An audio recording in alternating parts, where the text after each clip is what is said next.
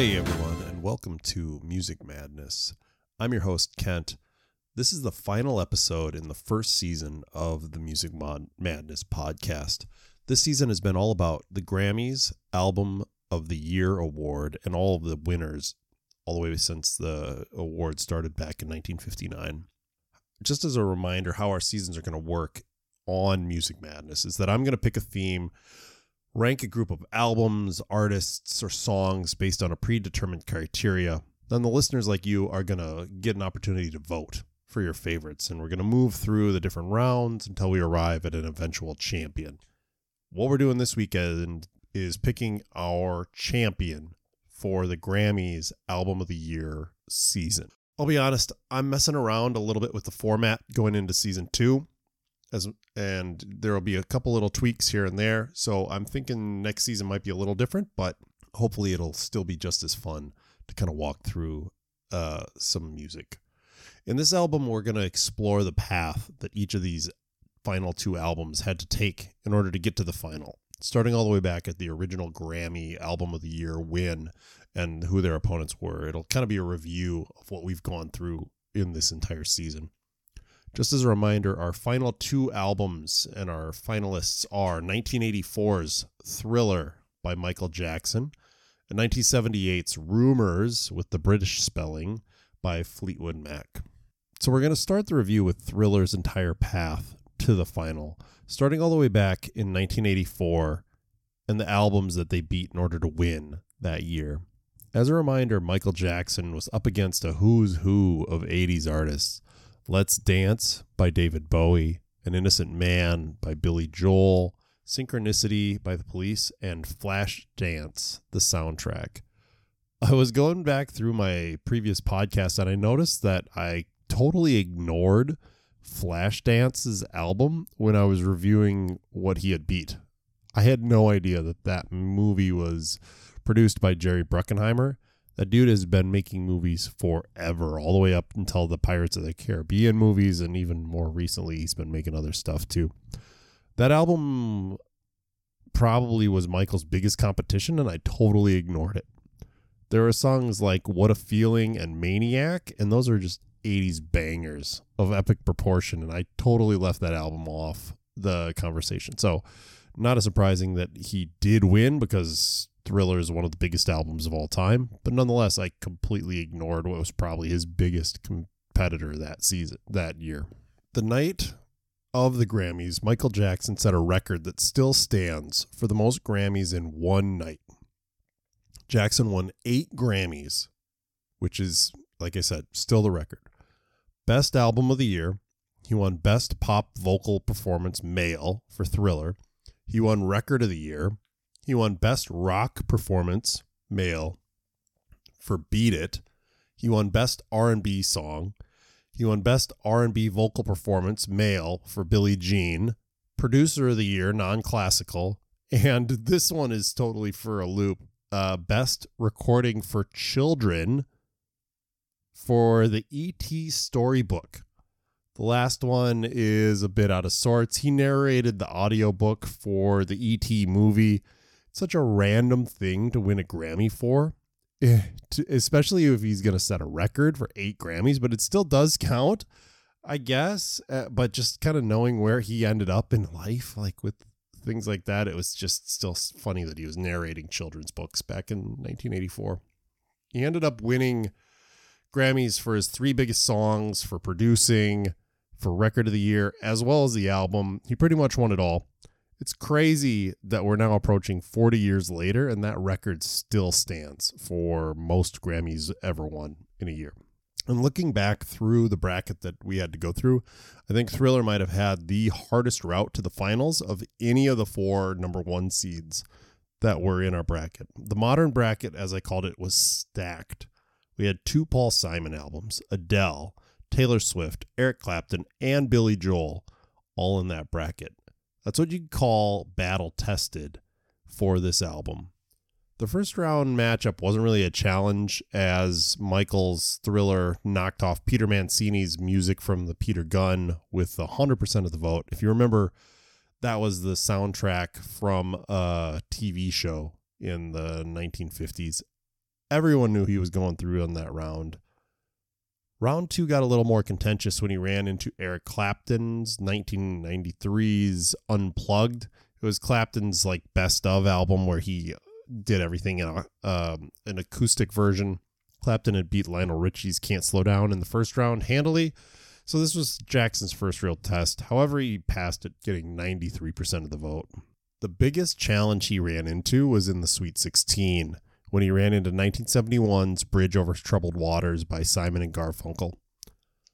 I know some members of the Discord server are still salty over this one. One user was saying that he was going to vote against MJ the entire way just because Thriller had knocked off his album.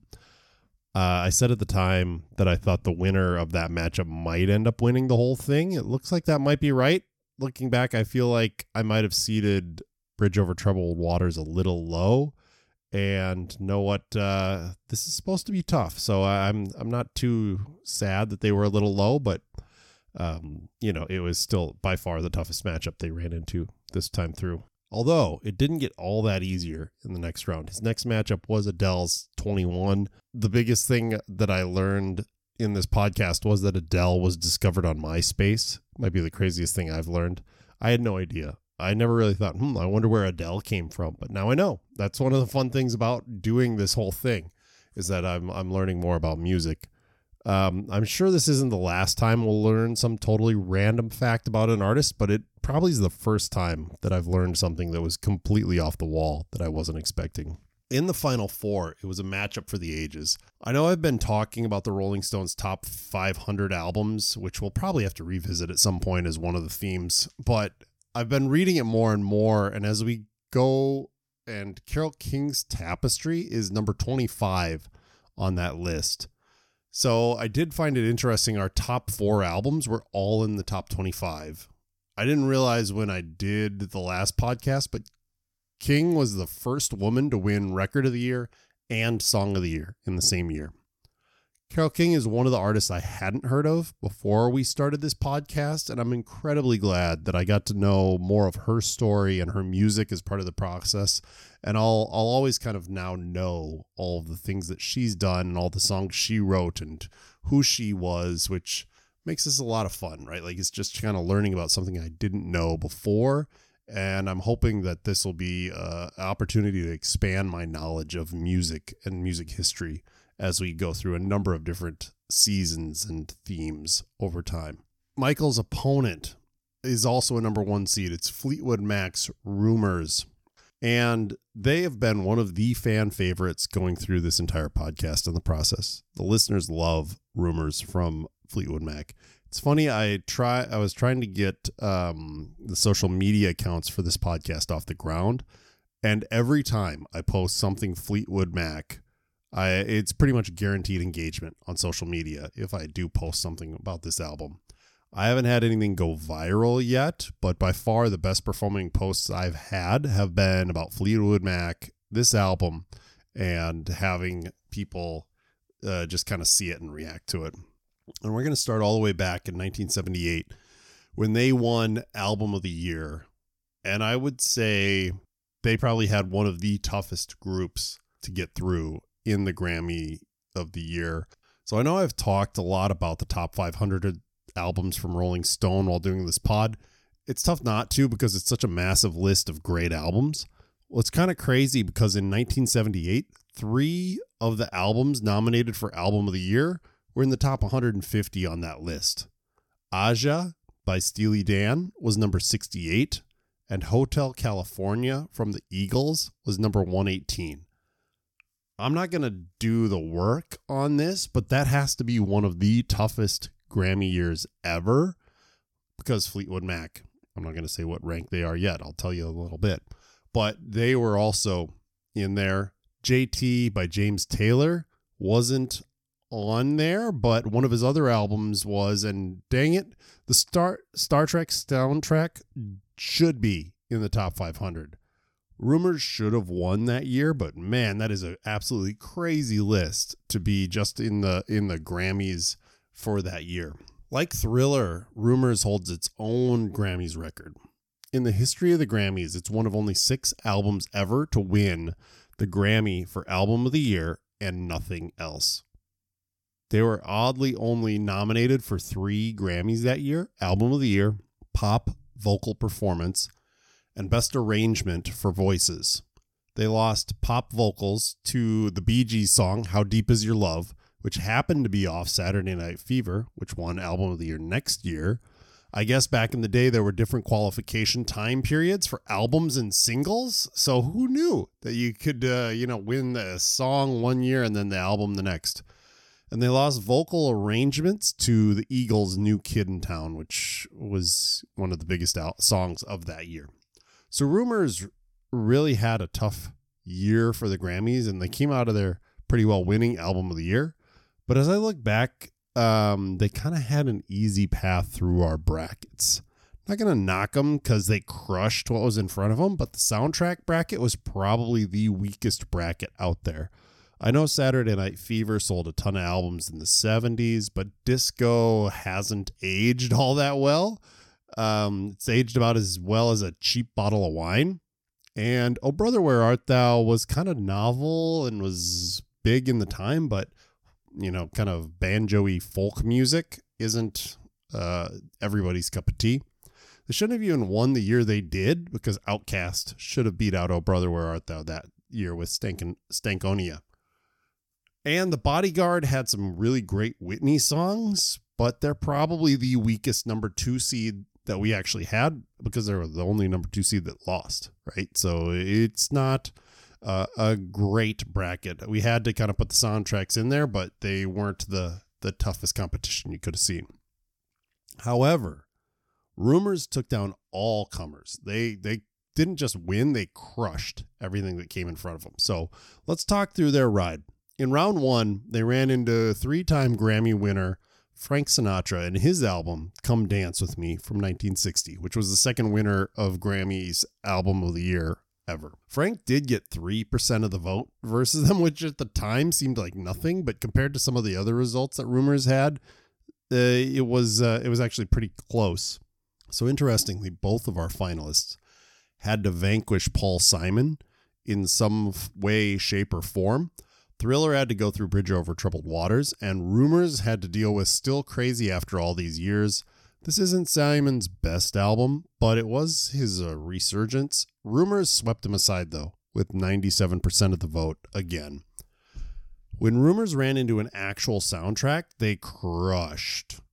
Both Oh Brother, Where Art Thou and Saturday Night Fever lost 100% to zero. I mean, they didn't even put up a fight. No one thought that those two albums were better than Rumours. This is what I mean. The soundtracks are great, but very few soundtracks can actually stand up to a well put together artist's album when it has kind of one voice or one group kind of putting it all together. So um, it, it wasn't even a contest at that point in this the competition. However, their biggest competition did come in the final four. I'm actually shocked to find out that until the latest reiteration, Sgt. Pepper's Lonely Hearts Club Band had been number one on the top 500 list from Rolling Stones in 2002 and 2013. Sgt. Pepper's was number one. In the version that was put out in 2020, the album fell down to number 24. This is still one of the highest ranked albums in the competition, but it really didn't matter for rumours as they totally just like pushed them aside with 63% of the vote to move on to the finals today. So now down to the match. Not much more I can really say about these two. I think we've kind of examined them through and through, learned about as much as we possibly can. They're two of the biggest albums of all time. Referencing back to the top 500 list, we actually have a number of top 25 albums in the competition, including these two. In our competition, the albums were number four, Songs in the Key of Life by Stevie Wonder. I think back to that album and how much I really enjoyed getting to know that one. Um, I'm shocked that it's number four, but still, it, it really was a absolutely great album. The next highest ranked album is actually number seven, and it's Rumours from Fleetwood Mac. It's really not that surprising that they're this high after I've learned more and more about them and listened to the music more and more. I do want to say that learning about rumours is exactly why I started doing this. I know I've taken a bit of flack about my lack of knowledge around this album before we got the process started, but I think this is like why I wanted to do it. Was I wanted to kind of dive into older music and now I feel like I know quite a bit about this album and I'm excited to get to know it better over time as I keep going through life, I'm always trying to learn something new. So hopefully you've learned something in this podcast about an album or an artist or two as we've kind of gone through the process. I'm actually kind of surprised, but on the top 500 list, The Miseducation of Lauryn Hill is their 10th ranked album. I love that album. I love those songs on it. Um, but I think it feels like 10 is really high for that album. But you know, what do I know? I'm just a, a noob learning about music. At number 12 is Thriller. So our finalists are both inside the top 15. They're both ranked within five ranks of each other. So not surprising that the great best-selling album of all time is inside the top 15. But before I get to the results, who won this thing? I want to thank you, all of you who took the time to vote during all this. You made this podcast work. Without voters, we wouldn't have the results to talk about. Nothing would have moved forward. We wouldn't have this winner that we're about to talk about. It would have just largely been me talking about what I think, and no one wants to hear that. That's that's lame and boring, right? Like they want to hear what a group of people like you that come in and vote and give me your opinion think. And it, it, the, the bigger the group we get, the better the results are going to be. Before we get to the champion, someone pointed out to me that I should have included a third place matchup, and that's totally my bad. We should have had Sergeant Pepper Lonely Heart Club Band versus Tapestry this week, too. I'll do that on Discord and social media afterwards for those of you who are on those things. If you haven't joined yet, click on the link in the description or go on to social media and follow us on Instagram or Twitter. And I'll put out a couple polls there. I'll pull everything together. Maybe I'll do a small little pod just to talk about who would have taken third place. Um, but I do think it's a good thing for next time to try and to try and bring that into the mix. So we're finally there. Who won this whole thing? This album will now be held up as the greatest Grammy Album of the Year winner of all time. Of our 65 albums that participated, there can be only one. And your winner is Rumours by Fleetwood Mac. Fleetwood Mac won 72% of the vote versus Thriller. And it's not really a surprise. They dominated this entire competition. Their closest vote was versus the Beatles, of all bands. And it was Sgt. Pepper's Lonely Heart Club's Band, which was number one as the greatest album of all time. They still beat it with 63% of the vote. They just straight up abused everybody that came up against them. They didn't have a close vote in the entire tournament because 63% isn't really close. They're a well deserving champion, and I applaud anyone that thought that they should win this whole thing. I think our championship cup going forward will be called the Rumours Cup until some other band or artist or al- or song has such a dominating competition throughout the entire season, or at least until I can come up with a better name. So, congratulations to Fleetwood Mac for winning the very first season of March Madness. So, with that, we are through our first season. I hope you had a lot of fun listening, learning a bit about albums, and following along as we progressed through the albums who won Grammy of the Year. I know I learned a ton, and I'm chomping at the bit to get started on the next season. So, when should you expect that? I'm thinking I'll start out on the next full season the second week of July in 2023. I've learned through this that I need to do a little bit more prep work before I start recording because it takes a lot of prep work every week to pull this stuff together. And I travel for work in the middle of July, and then there's the 4th of July holiday in the US. So I don't want to try recording during that. I won't go radio silent during those few weeks. I want to do a few what could have been matchups I'll try and see who could have won in a few hypothetical matchups of maybe similar style albums or different ones. I don't know. I'll try and run a few through social media and on Discord. I'll also start teasing next season. I'm going to start now. I already know what my next theme is, and I think it's going to be a little bit more sporadic. It's going to be our first season that we'll do where the topic is artists versus this season's been all about albums. It's going to be based off a category versus a lift list that already exists. So I think the seating might be a little bit more subjective than prescriptive, like the Grammys were. I'm pretty excited to get this going and see what it looks like, but I need to do some legwork first. So that's why I think I'm going to push this next season out until um, early July. Anyhow, thank you so much for listening, participating, and being part of this experiment. I feel like this concept is just getting started, so I really appreciate you getting it on the ground floor. If you could, subscribe to the podcast, follow our Instagram and Twitter feeds. As we start building towards season two, I'll start putting out things on there. I'll I may put out a couple preview pods I'm going to post some things on social media and I'll try and build some hype for the next season. I'm not going to announce what the theme is yet, but I'm hoping to start teasing it pretty soon. With that, thank you so much for being part of season one of Music Madness. And remember, you may not like the results, but you can't argue with the process. If you don't like how things are going, the only way to change it is to invite more of your friends with similar music tastes to vote. And most of all, don't forget to enjoy the madness.